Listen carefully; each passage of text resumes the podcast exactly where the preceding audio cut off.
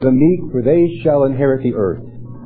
It's interesting to note, at least in my mind, that the Beatitudes are up front very metaphysical in nature, not a cut and dried pronouncement necessarily as found maybe in the commandments of the Old Testament, for on the surface they dealt with unambiguous words and thinking. Everyone knew what stealing and lying and adultery and killing and all the rest meant, but with the coming of a soul who I like the term, who used or who understood the DOS of life. DOS is a computer term that speaks to the often transparent language that allows all programs to work. Because he understood that life is consciousness and that we are in the loop of how things manifest. His teaching and especially the Beatitudes are but the outer covering for a metaphysical code of such new stuff. Can you remember when you first heard or read this beatitude? How did you feel about the obvious incongruity of people who have a Mr. Milquetoast personality becoming Lord and Master of the earth, of the world? It doesn't sound reasonable to the average thinker, of course. And hopefully it leads then not to a discarding of everything, but to the desire to dig more deeply and find what is there to be found. Please remember the Bible is an Eastern book, and it is full of idioms that are not understood by the Western mind necessarily, even to those who have translated the Bible, save one, George Lamsa and the Lamsa Bible, which was translated from the original Aramaic into English. And not only did the writers of the Bible use prolifically the idiom and the parable, but their culture and hence their written and spoken language was, was replete with exaggeration. And if we do not understand this, even as we read the Bible today, we lack insight into the wealth of its meaning. But to give example, when in Job we find the reference to his lament, he said, I used to wash my porch in butter. He was simply saying that he was once wealthy. And we read that Lot's wife was changed to a pillar of salt. We're reading an Aramaic idiom that tells of a cerebral hemorrhage. She had a stroke. God didn't change her into a salt lick. She had a stroke. So the next time you have a conversation with someone who yet thinks the Bible is the literal word, face value, from Genesis to Revelation, you can reference these two things, and there are many, many more.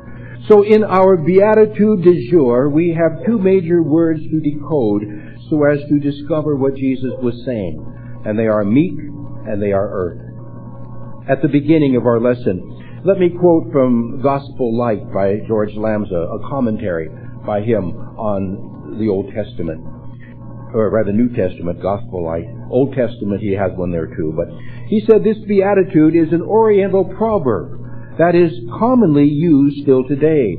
It refers to the type of man who does not retaliate and who is free from grasping temper which leads to dispute and quarrel and often bloodshed.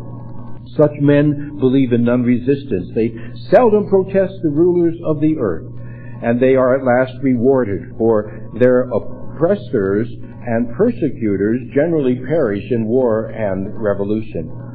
So when the people first heard this beatitude, it spoke to them on a very surface level of meaning and certainly reinforced the futility of going head to head with the Roman occupiers. But we don't have Roman occupiers or oppressors today. Or do we? In Unity's Metaphysical Bible Dictionary, an important addition to any serious truth student's library, we read that from the Latin, Rome, from the Latin, Rome means lifted up, exalted, or the cerebral, the head. As we know that Los Angeles means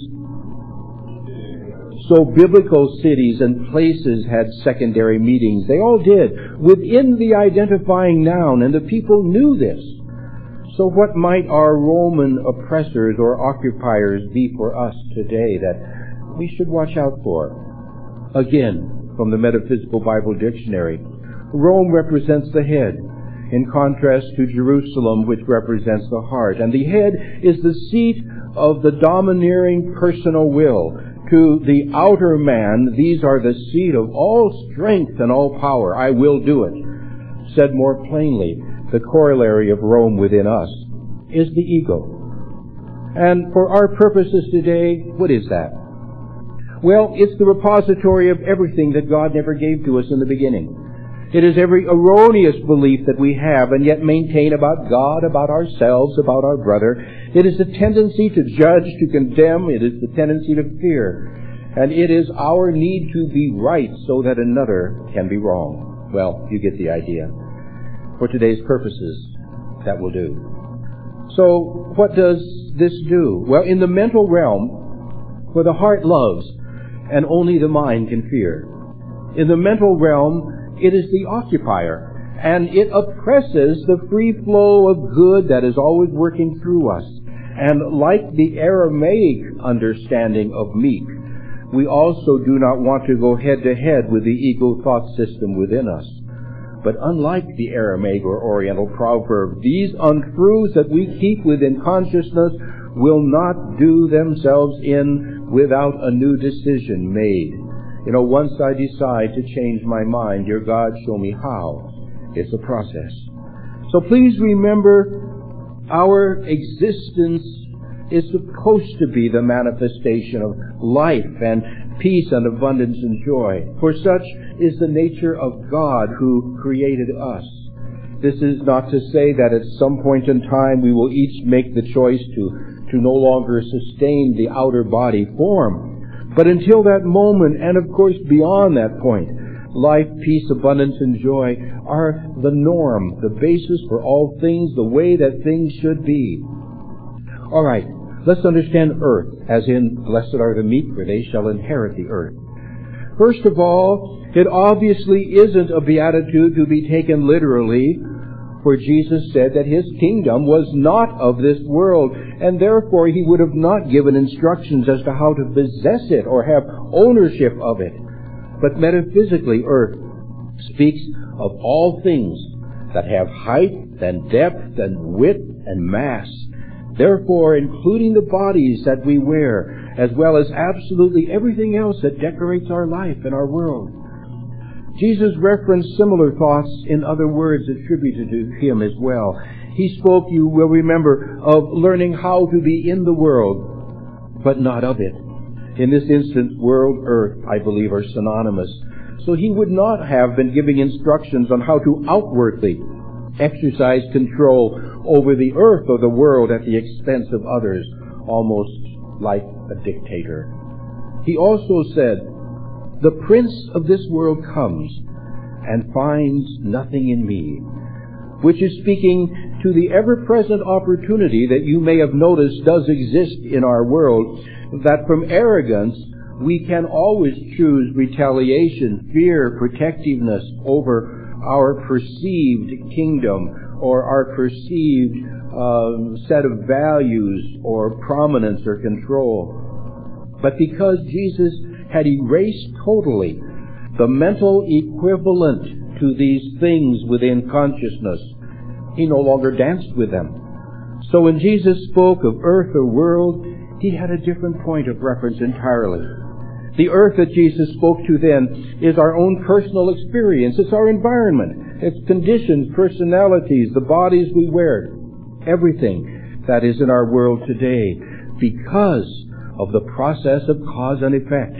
Or said another way, the law behind our life always being an outpicturing of our consciousness. And that we need to learn to control. Earth isn't speaking to an ego-created fiefdom within which we have dominance, within which we have control. Now this may be so 6101 asks us to make the journey from just the realm of effects into the realm of cause, I felt the need to set the stage even more clearly. What then does meek mean? To better approach this level of meaning where that the Beatitude is speaking to or, or referencing, examine within me the opposite or the antonyms to the word meek. And we would find domineering. We would find officious, fretful, dictatorial. They may indeed inherit the physical earth. But like the scribes and the Pharisees who would pray aloud on the street corners so that they could be uh, heard by men, as the scripture says, and receive accolades from them, and of whom Jesus said, they have their reward. So the rulers of the outer fiefdoms of the world also have their reward, because they usually discover that that which is taken by the sword must be defended by the sword, and there will always be someone who is stronger. So our vision of ourselves and our world, our very life, uh, must include, I believe, that we must remind ourselves of our true purpose, of what it actually is. And it isn't to build more barns and to accumulate things just for the purpose of accumulating, but it is to remember the spiritual nature of our being. And as this is realized, it taps into more power than all the dictators have ever possessed. For this results in something the ego-directed force or power cannot buy, cannot win. It results in consciousness. And consciousness is what we take with us that will then manifest after its kind no matter where we find ourselves in the unlimited kingdoms of God, in whatever mansion of our Father's house we reside. Emmett Fox, in his classic book, Sermon on the Mount, states that meek is a word, it is a mental attitude for which there is no other single word available to describe it. In other words, it doesn't have a single word synonym. He thinks it's the combination of open-mindedness, of faith in the process, and the realization that the purpose for which we are created is something joyous and fulfilling, more than the ego thought system could ever conceive. But if we are stuck only there and its need of instant gratification, we are often oppressed and persecuted by the fear that comes as we then think we have to defend what we have gained. Analogous to the Roman occupiers of Jesus' time, but now within us. Meekness, it asks of us to go first to God and then to whatever or whomever as we are guided or led. Meekness is the attitude of mind and heart that always ends each moment of prayer with this, dear God, or something better. Meekness is the constant desire to walk gently through the universe, doing no harm. Yet meekness is also power, but it is a kind of passive power as one learns more and more how to be the conduit for the allness of God that is then directed through us in channels of love. Jesus spoke to this as the process of inheritance, right? Blessed are the nation. For spiritually, the kingdom of the allness that is God it's always extended to us. It is always there. But we inherit it or we become consciously aware of it only when we place God first. And this is called meekness. So if you are sensing any lack or deprivation anywhere in your life, maybe seek to see if it can be traced back to the ego thought system that is serving the role of Roman occupier somewhere in your world that is closing the conduit, constricting it. Remember, one of its mottos is you go around only once in life, so grab for all the gusto you can get, and you're greater than that. And then as we have been doing to bring this into an application within the kingdom of abundance and prosperity, we might find the words, Blessed are they who look only to God for their fulfillment for they shall inherit the kingdom. You know, the ego thought system knows that it has to make all the decisions, all by itself. It has to respond to attack with more attack. It constantly sees the good that another receives as diminishing the good that they can receive. And like the first beatitude, it almost always confuses channel with source. And with this confusion built into consciousness, the universe of unlimited abundance has a difficult time in expressing, remember, always through us, never to us. We are the clearinghouse for that energy. A person practicing meekness doesn't continually look backward to what seemingly was thought of at one point to be the cause of any lack or shortage. For as we do this, it but rolls over and over and over the energy that it might again manifest in the now. So, if you, conceivably the few here this morning who might be experiencing this, if there is lack demonstrating somewhere in your financial affairs, maybe do a little exploration. See if you can discover where you are placing the blame for why this is now.